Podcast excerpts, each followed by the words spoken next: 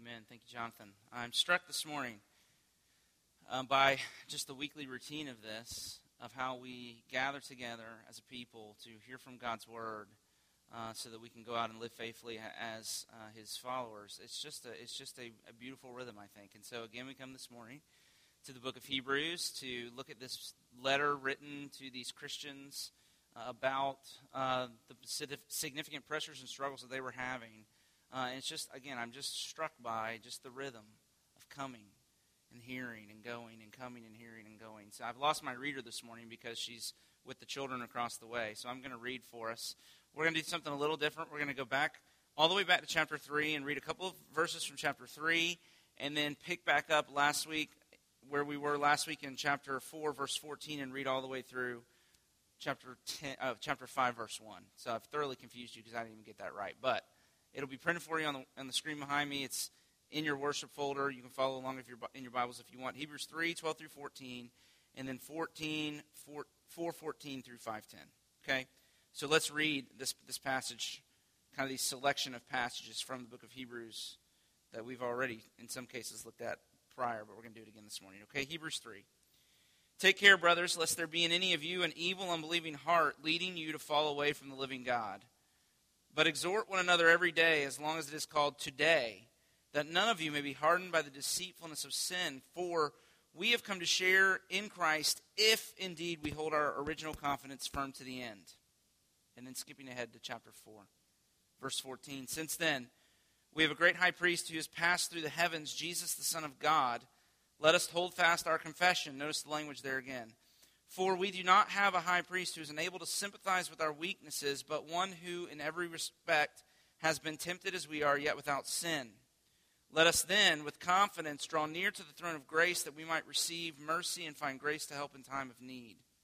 For every high priest chosen from among men is appointed to act on behalf of men in relation to God, to offer gifts and sacrifices for sins. He can deal gently with the ignorant and wayward, since he himself is beset with weakness. Because of this, he is obligated to offer sacrifice for his own sins, just as he does for those of the people. And no one takes this honor from, for himself, but only when God, when called by God, just as Aaron was. So also Christ did not exalt himself to be made a high priest, but appointed was appointed by him who said to him, quote, "You are my son; today I have begotten you." As he says also in another place, quote, you are a priest forever after the order of Melchizedek, unquote. For in the days of his flesh, Jesus offered up prayers and supplications with loud cries and tears to him who was able to save him from death, and he was heard because of his reverence. Although he was a son, he learned obedience through what he suffered. And being made perfect, he became the source of eternal salvation to all who obey him, being designated by God a high priest after the order of Melchizedek. This is God's word. Okay? Now, Hebrews, by way of reminder, was written to Jewish Christians who, either because of persecution or social pressures of some kind, were being tempted to, to quit, maybe even just spiritual exhaustion. They were just tired and they were beginning to drift away from the gospel. So the letter is written, and we've seen this, right, over and over again already. The letter was written to encourage them to keep going. You see the language there to hold fast to their confession or their confidence, to the truth of the gospel and that we to not give into unbelief and to go back into a religious system like Jonathan described is true of Islam into trying to earn your salvation. Now what happens in this letter is this letter is full of these rich theological amazing truths. For example, we looked last week at the idea that Jesus is a high priest who sympathizes with us in our struggles against sin because he's been tempted in every way just as we are. And so he knows what it's like to walk in our shoes. And, and, and so he can help us when we need help. And it's these, these, these, humble, these amazing, rich, deep theological truths that we are to then massage these gospel truths down deep into our souls. But here's the trick what we learn already from this book is you can't do that by yourself. It's a community project. And so in Hebrews 3:13, which we which we printed here for you, we're told that we are to exhort one another daily, that we need one another, that Christian community is the is is an absolute necessity in your life if these gospel truths, like Jesus being a high priest, are going to get massaged down deep into your soul. That you won't make it through the bad times and the hard times, and life is full of hard times and bad times unless you have everyday friends, like Hebrews describes here, who are willing to help you root out your unbelief and point you back to the gospel. So, what we learn in this book is that the remedy for how hard being a Christian can be in a, in a situation like we're in today is a unique community of people who befriend one another in a very unique way, who exhort one another every day so that we may not be hardened by sin's deceitfulness, as Hebrews says, right? So this this this unique community of people is created by the gospel. It's created only as we continue as a people to look to Jesus, who is the author and perfecter of our faith. And so that's what I want to do this morning. What I want to do uh, is this Hebrews 5, verses 1 through 10, which is really the passage we're supposed to be focusing on today. It expands on this doctrine of Christ as a high priest. But what I want to do is to take what we learn about Jesus in these verses here in Hebrews 5, 1 through 10, and connect it back to Hebrews 3.13 and ask, how does Jesus being a high priest, which is, what, which is what we're talking about, how does it help us to really do a good job of loving and exhorting one another, which is what we're commanded to do? So, how does this deep theology help us to love? Because love's the goal.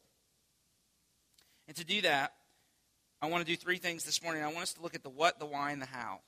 okay?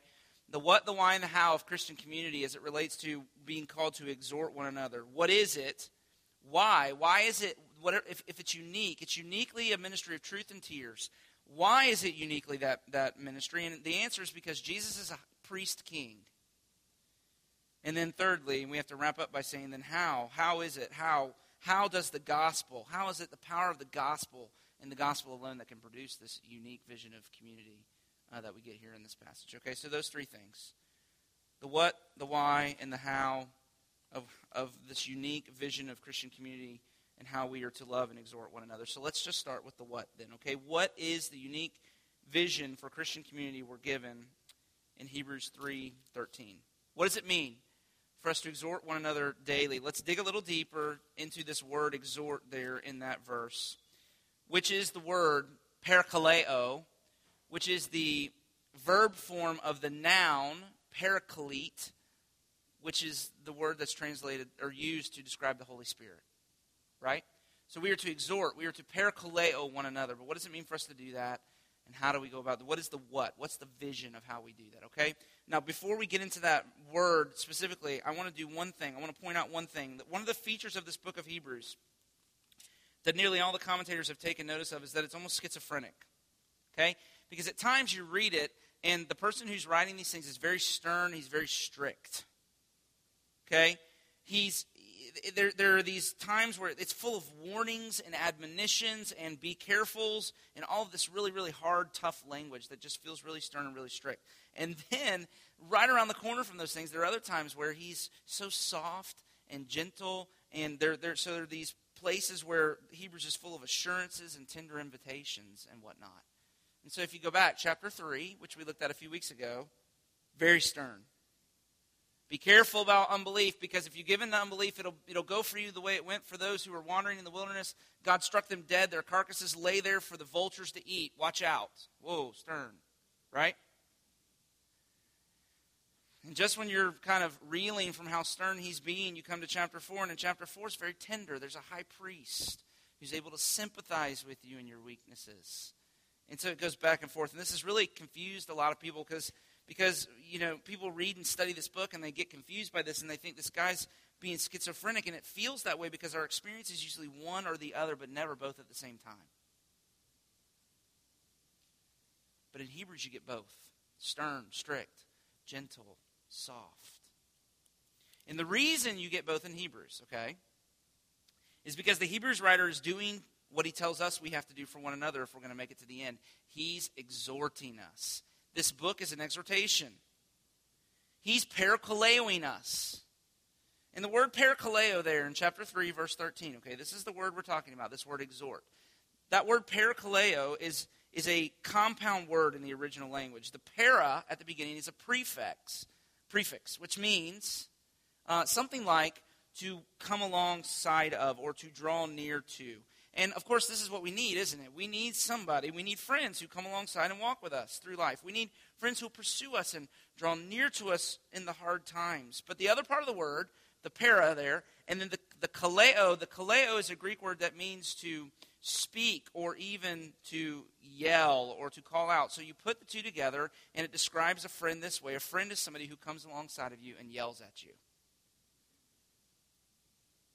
Right? That's a friend. Anybody have a friend like that? They come along. Oh, yes, I heard a yes. They come alongside.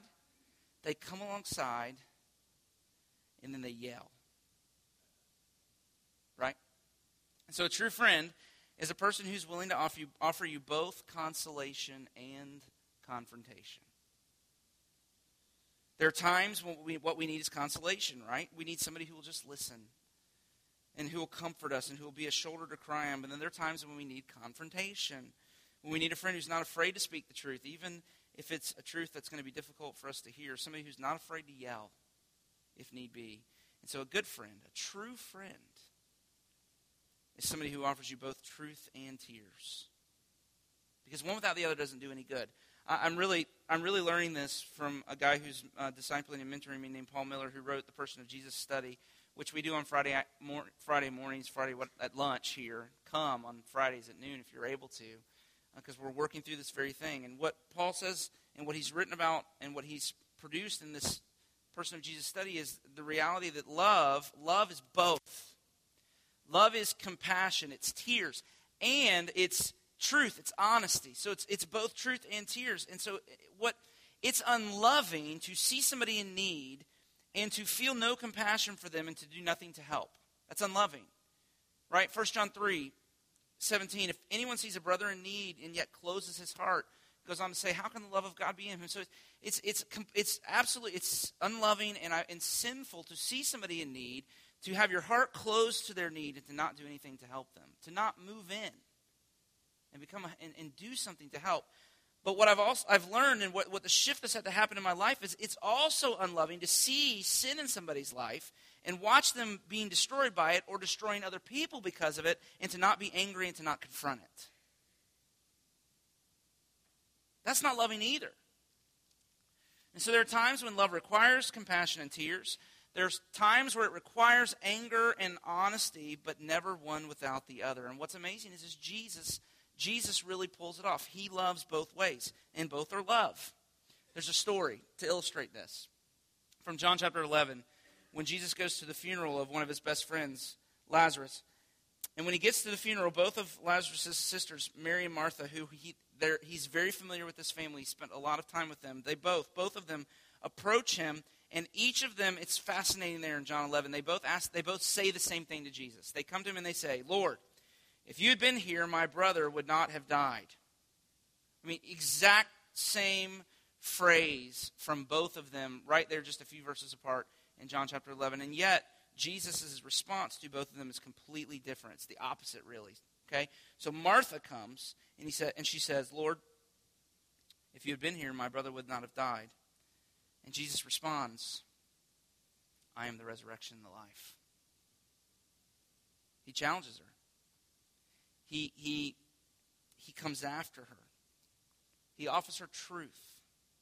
And if you know anything about Martha from the gospel stories, you know that she can be a little demanding.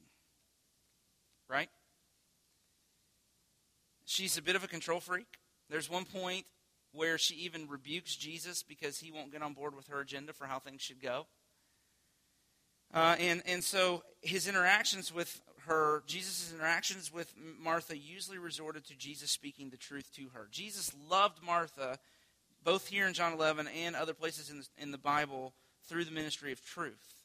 But then there's a few verses go by, and then Mary comes and says the same thing. If you would have been here, Lord, our brother would not have died. And what does Jesus do? See, this time there in John 11, he doesn't speak the truth. I mean, he doesn't go after her the way he goes after Mary. What does he do? There's no challenge, there's no lesson, there's no lecture. He weeps. And Tim Keller, who we quote a lot, I know, and who is, is, has uh, preached on that passage, he says, When Martha with Martha, Jesus pulls her heart out of its flow and into the flow of his heart. But with Mary, he allows himself to be sucked down deep into the sorrow and anguish of her heart, and he weeps because both are love. See, what's he doing? See, he's giving each of them what they need. You see? Martha needs to hear the truth. She needs confrontation, but compassionate confrontation. And so Jesus gives her the ministry of truth, but Mary needs a friend to cry with her. She needs consolation, and so Jesus gives her the ministry of tears. Jesus is equally adept at both truth and tears because love requires both, and we need both. Now, immediately, I hope, this is where I've prayed. Immediately, I hope you, you can see that we have a big problem. Because by nature, every single one of us in this room are typically one or the other. Some of us are truth tellers. Some of us are fixers, right? And then some of us are compassionate. And so, compassionate people like me really hate the fixers, right? And truth tellers just really get annoyed with the bleeding heart, compassionate people. But every single one of us is usually one or the other. Nobody really does both well. And what this means is, is that God has made us with a natural strength and proclivity in one direction or the other. So we come kind of loaded up one way or the other. But what sin does, okay, is sin corrupts this strength and causes us to overemphasize it and to use it selfishly, to use it to meet our own needs. So let me give you an example. If you're a fixer, right, and I can really preach at you guys because this is not me so much, okay? If you're combative by nature, then here's what will happen. Let me just help you you will tend to, sin will come in and it will tend to make you hypercritical, impatient with people, self righteous. You'll sinfully tend to use the truth to gain power over people or to tear the people down in order to build yourself up. In other words, you'll use the truth to meet your own needs, right? Now listen, you'll use it to prove you're right because that's your righteousness. You won't use it to meet the needs of others. And therefore, you'll sin against them because you'll not be giving them truth with tears, but just truth only. And so here's the scripture. If you're a truth teller, if this is you, if I'm talking to you, then here's the scripture you need to wrestle with from Ephesians 4:29. Let no corrupting talk come out of your mouth, but only such as is good for building up as fits the occasion. So no corrupting talk. Now, when I was a kid, they told me that means you can't say cuss words, and it probably does mean that. But in the context, what it means, corrupting talk is linked to talk that builds up. So corrupting talk is talk that words that don't build up, but words that tear others down. What Paul's saying there is don't let anything come out of your mouth unless it is useful for helping other people and building them up and strengthening them. Now, can you imagine? I do this. Go home and try. Say, I'm going. I'm Okay, there, it's in the scripture. I'm going to be obedient to that. I'm not going to speak. Uh, we did that. Jonathan and I did this. You know, a few weeks ago. We, we said we're not going to speak unless we unless what we speak is profitable and fits the occasion to build others up. And we found, wow, we, we're really quiet. Because a lot of what comes out of our mouth is not that. We just try that. And you'll see, you'll begin to see how deep and how pervasive sin can be in the way, if you're a truth teller, it uses you to use your truth to rip others apart. Because you're using it selfishly, you're using it to meet your own needs, to try to prop up your own righteousness. Okay, but now, compassionate people, you're not off the hook either. Okay? So if you're a compassionate person temperamentally, then your sins will be the opposite. You will tend to be, and not always, but you'll tend to be kind of cowardly, You'll tend to be a person who really needs the other person's approval. Um, and so you'll be tempted to use, you know, to, to, to be selfish too. In other words, your compassion, a compassionate attitude towards a person can be selfish because what it can really be about if you dig underneath it enough is, is that you're, you're more concerned about people liking you because you're, you're being nice to them than you are doing good to them. And so, this is how sick this is. And I can talk about this because this is, I'm, I'm exposing my own heart. People who fall to this spectrum tend to use tears to meet their own needs. They tend to use tears to get people to like them and think they're wonderful because that's their righteousness. And not use tears to meet the needs of others. So you'll be, if this is you, you'll be naive. You'll tend to underestimate sin and you'll sin against others by not offering by not offering them tears with truth but offering them tears only and so your passage of scripture that you need to go and really kind of meditate on and think about is earlier in ephesians chapter 4 In verse 15, Paul says, Speaking the truth in love, we are to grow up in every way into him who is the head, into Christ. What Paul's saying there is there's, on, there's only one mechanism by which the church can grow to maturity in Christ, and that is for us to be a people who are willing to speak the truth to one another. If we're not willing to speak the truth, we are left, we are left without hope or incidences of, of us ever coming to maturity in Christ. And so to refuse to speak the truth to one another is unloving. Speak the truth. Because love is both. And Hebrews says we need both from one another. Truth without tears is too brutal, it's harsh. Tears without truth is no good either because it's too sentimental. It doesn't do us any good. Sin is deceitful, right? We've seen this, and we need people who are willing to say hard things. So we need to be a kind of community that can do both confrontation and consolation, commingling with one another. Holy cow. So, who can help us with this? Right? I mean, this is so unique and so unheard of and so kind of out of the box. Where in the world? How, how are we going to pull this off? Who can do this? And the answer the Bible gives, and the text in particular gives, of course, is Jesus. And the reason the answer is Jesus is because he is a priest king. And that's what Hebrews 5 1 through 10 is all about. And also Hebrews chapter 7, which we'll get to in a few weeks. Jesus is a priest king. He's a priest, but not a priest in the line of Aaron, verse 4, chapter 5. He's a priest after the order of Melchizedek, verse 5. I mean, verse 6 and verse 10 of chapter 5. Okay? So let's talk about Jesus as a priest king, because that's really what we're kind of getting, getting into the meat of this here. Okay, first, Jesus is a priest. And Hebrews makes this point by likening Jesus' ministry in verses 1 through 4 to the ministry of Israel's high priest. And a number of things, okay? First, the function of the high priest, First 1 he was to act on behalf of men in relation to God. In other words, he was to be their legal representative, their stand in, their representative in matters in which they were responsible to God. So the high priest, for example, made sacrifices for the sins of the people on the Day of Atonement on a yearly basis in the temple. That was his job. And when he made the sacrifices for the people, they were, the sacrifices were credited to the rest of their accounts. It was just as if they were there in the Holy of Holies making their own sacrifices because the high priest was their stand in. He was there on their behalf, right? And of course, this foreshadows the ministry of Jesus. As we've said, that he is our stand in, that on the cross he was sacrificed for our sins. And the Bible says that if we put our faith and trust in him, then we're united to him in his death. That is, when he died, it was just as if we died.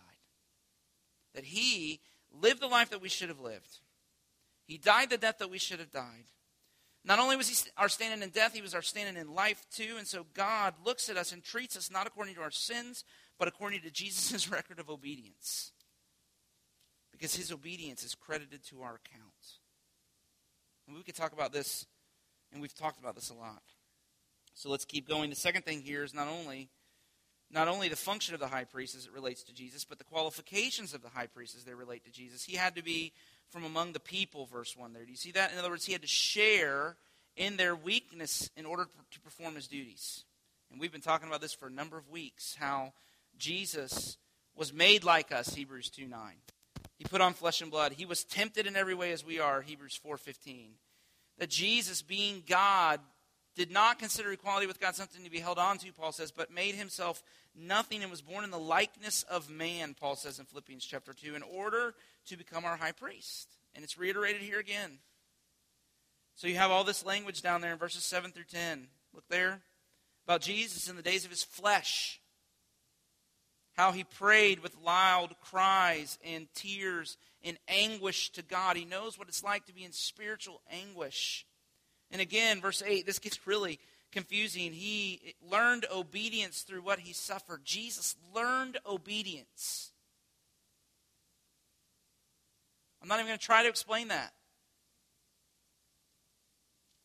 Except to say that there's some feature in which obedience required his death and there was no other option, and Jesus had to be brought to this conclusion. He had to wrestle his heart into submission to it, which is what he's doing there in the Garden of Gethsemane. Father, let this cup pass from me.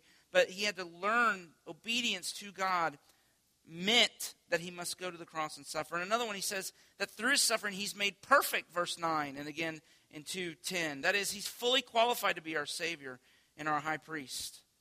Because he meets the qualifications of a high priest. He's from among us. He's put on flesh and blood and walked in our shoes and been tempted in every way as we are, yet without sin. And then the third thing there.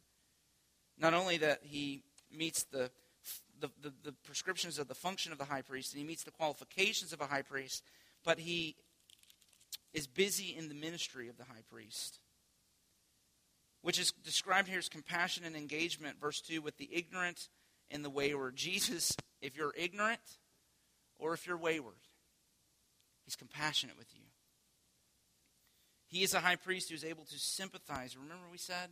Because he was tempted just as we are and willing to help us in our time of need. And so all of that there, all of this language there in Hebrews 5 is meant to establish that Jesus is a priest and a high priest.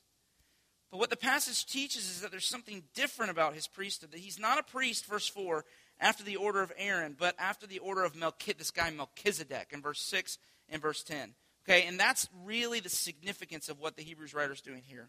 And that means that he's not after the order of Aaron, but after the order of Melchizedek. The theological truth he's trying to drive home is that he's both a priest and a king. And let me show you this, okay, in a couple of ways.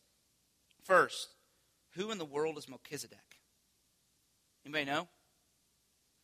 If you do, you're lying. Because nobody knows. But he's this guy who shows up in Genesis chapter 14, verse 18, as the king of Salem, the king of Jerusalem, and also as a priest to the Most High.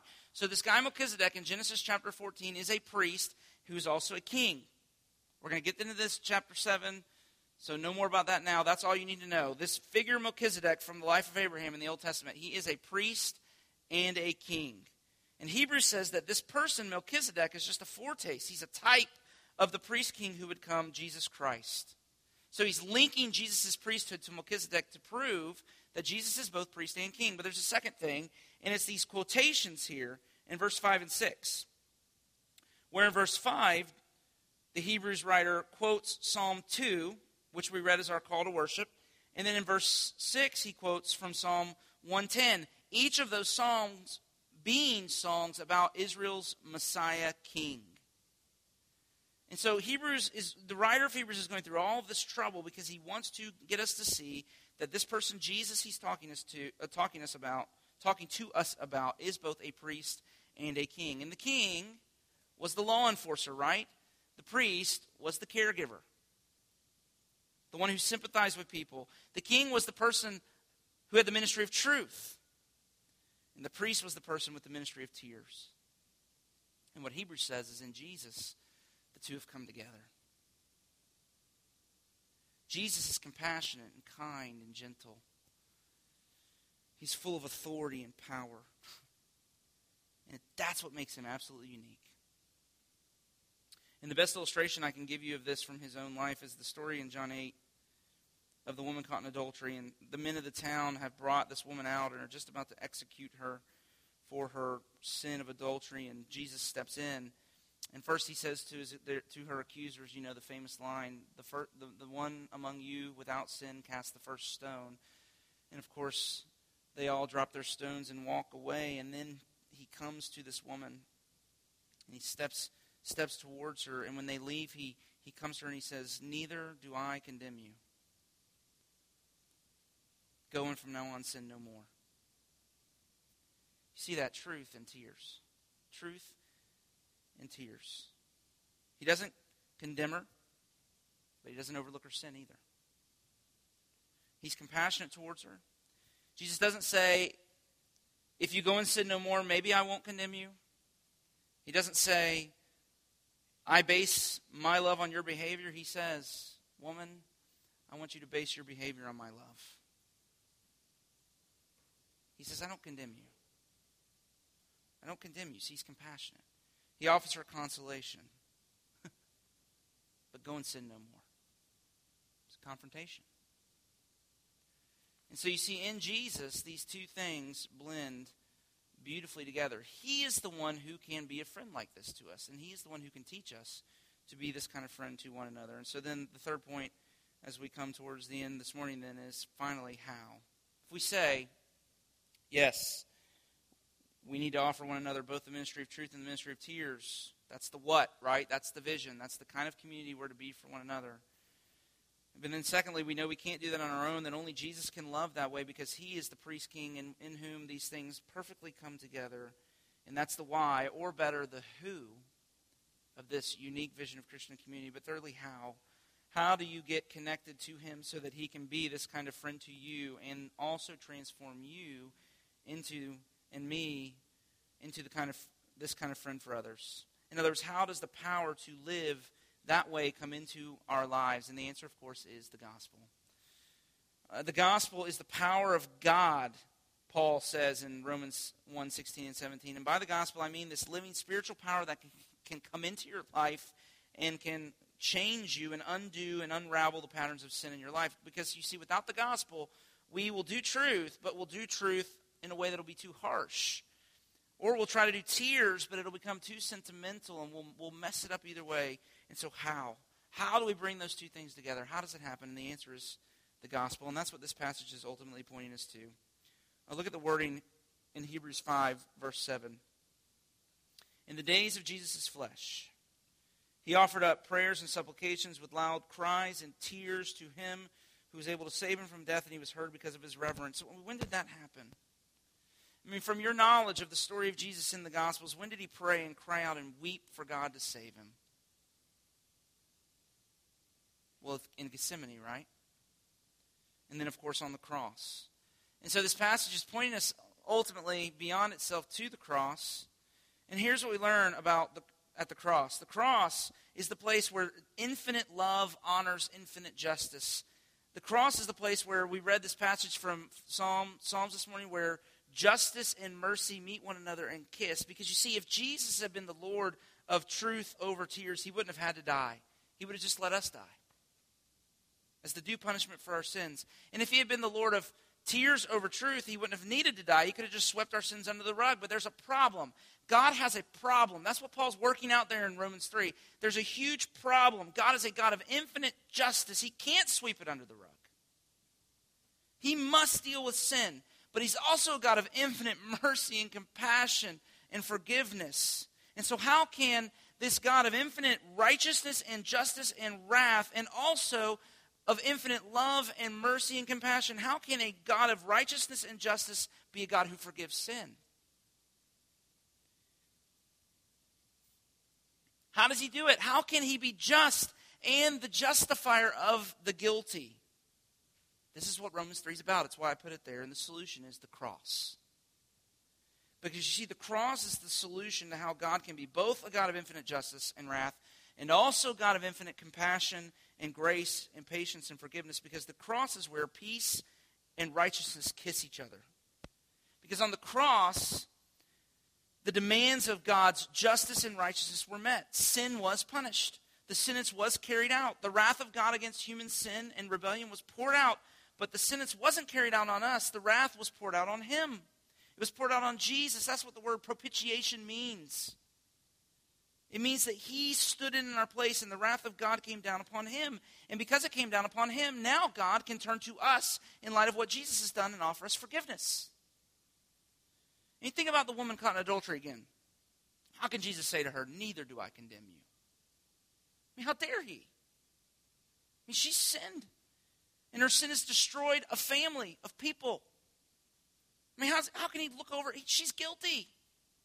How can he be just and just, yeah, it's okay, no worries.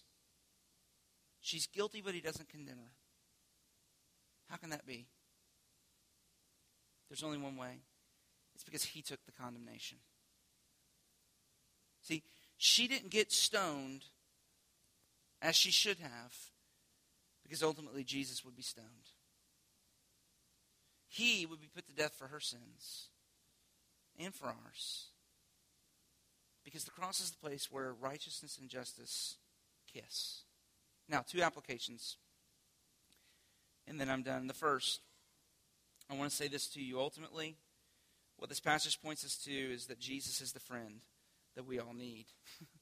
because he's the one that can do this. And so I just ask, will you let will you listen to Jesus' truth because of his tears? And will you come to him? Will you will you come to him and allow him to be this kind of friend to you? He's the one. If you're lonely, He's the companion you need. If, if you're friendless, He's the friend you need. If you're single, He's the husband or the spouse that you need. He's the one that can love you the way that you need to be loved. He's the one that can exhort you the way uh, that you need to be exhorted. Will you come to Him and let His tears allow you to, allow you to listen to His truth? But then, secondly, second application, and that is just this that the gospel then is the power of God for us to be good friends to one another. Jesus is the friend we need, but he intends that his friendship for us be mediated through our relationships with one another. And so, in order to do that, we need the gospel. Let me just work this out on both sides again. Let me talk to each of us in the room. Okay, so people, again, all of you who are not like me, who are naturally confrontational, okay? And I, and there's a sense in which I hate you, and another sense in which I envy you. I'm scared of you, but gosh, I wish I could be more like you. Right? Those of you who are bold, not afraid to speak the truth. And a lot, a lot of the time, what happens is what's true of that personality is these people are this way because they lack a fundamental humility. So their truth isn't helpful because it's too harsh, it's too brutal, it has too much bite. So the Bible warns that when we confront one another, we have to do it gently, with humility towards one another. So what truth tellers need, what truth tellers need is they need to be humbled, to be softened by the gospel, so that when they tell the truth, their truth isn't so hard. It's not so harsh. There's tears. Now, the way this happens is to remember, to go back to the cross, to look to Jesus, and to look to the cross and remember that the cross upholds the justice of God. In other words, the cross condemns every single one of us as sinners. The reason truth tellers are so harsh at times with their truth is because they forget they're a sinner, and so they come into the encounter from a place of self righteousness. So, in order to do truth well, you need to be drained of all of your self righteousness, and only the cross can do that right? Because it upholds the justice and, and righteousness of God. But, okay, now, those of you naturally inclined to be compassionate and kind, what's wrong with us is we often uh, lack a fundamental cur- courage or security. And without it, we'll never offer people the truth. So if you're a compassionate person by nature, you need the gospel to secure you enough so that you don't worry about making other people angry with your truth. And the way this happens is to remember that the cross upholds not only the justice of God, but also the love and mercy of God. The cross is the ultimate assurance that God loves us, that God is for us. And you see, the reason a compassionate person lacks this courage and has a hard time risking the disapproval of other people is because the love of God in Christ is not real. And they, they, they don't, they have not heard the song of the Father singing over them of his love. And so when the love of God displayed in the cross comes to mean the world to you, when you're warming your heart at the fire of his love, when you're when you're tuning into the song that he's singing over you, then it won't matter so much if other people are mad at you, especially if they're mad at you because you've done something good to them. You see? You'll be able to live with the disapproval of others. And compassionate people who get secure enough in the gospel to risk be able to risk this watch out for those people they're the most dangerous people. Okay?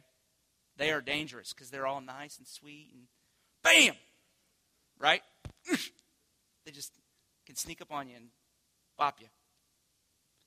But that's what it means to exhort. I mean, that's, that's, the, that's the process of exhortation. So, in conclusion this morning, if you excel in the ministry of truth, look to Jesus. Through the Spirit, He can make you also excel in the ministry of tears, so that your truth will build up and not tear others down. If you excel in the ministry of tears, look to Jesus and His cross. Because through the Spirit, He can fill your heart with His love and give you the ministry of truth too. Look to Jesus. He is the one who can make us the kind of friends to one another that we so desperately need to overcome sin and unbelief and to make it to the end, which is what this Hebrews writer is trying to help us do. And so let's pray. Can we do that? Lord Jesus, we are so grateful that you are one who is adept at both the ministry of tears and the ministry of truth. You are our faithful friend who is compassionate and slow to anger and abounding in love towards us, but you are one who's not afraid to, to tell us the truth about our own hearts and to offer us a critique that would lead to our repentance and our deeper faith in you. And so I pray this morning that you do, that you do just that as we sing these songs together and as we reflect lead us to very clear, concrete ways that we can begin to repent of the way that we use truth or the way that we use tears selfishly to meet our own needs instead of to love other people well. And Lord Jesus, help us increase our faith in the gospel. For those of us who are truth tellers, humble us. And for those of us who uh, are so afraid to speak the truth because other people might not like us, secure us in the gospel so that we might be conformed to your image, that we might love one another well, and through loving one another well, that you might bear much fruit in us, we pray. In Jesus' name, amen. Somebody asked me this week, so how does this work in your own life? And I say, I am the worst sort. I'm the kind of person who, when I'm with you, will be very sweet and nice to you and offer you the ministry of tears, and then when you leave, I'll, I'll offer the ministry of truth about you to other people. Thank Jesus, He's the Savior of sinners. Right? And that He's that, that He's working on all of us, and there's need for all of us to, to move towards Him in faith and repentance. And so, because of the truth of the cross, upholding both His justice and His mercy towards you, and, and all the promises that makes to you, you don't have to go and use the truth to prove you're right because of the work of Jesus, you can't be more right than you are right now. And you don't have to withhold the truth from other people for fear of their disapproval because the cross sings the love song of the Father over you. That's the promise of the benediction. So, this benediction then really does become the food and the fuel by which we go and be the kind of friends to one another that the Scripture calls us to be. And so, receive this and then go and parakaleo one another well uh, and parakaleo those that you're involved in in our city, involved with in our city. Let's let's let me sing. Let me say this over you then. May the Lord bless you and keep you. May the Lord make His face to shine upon you and be gracious to you. May the Lord turn His face towards you and give you His peace, both now and forevermore. Amen. Go in His peace.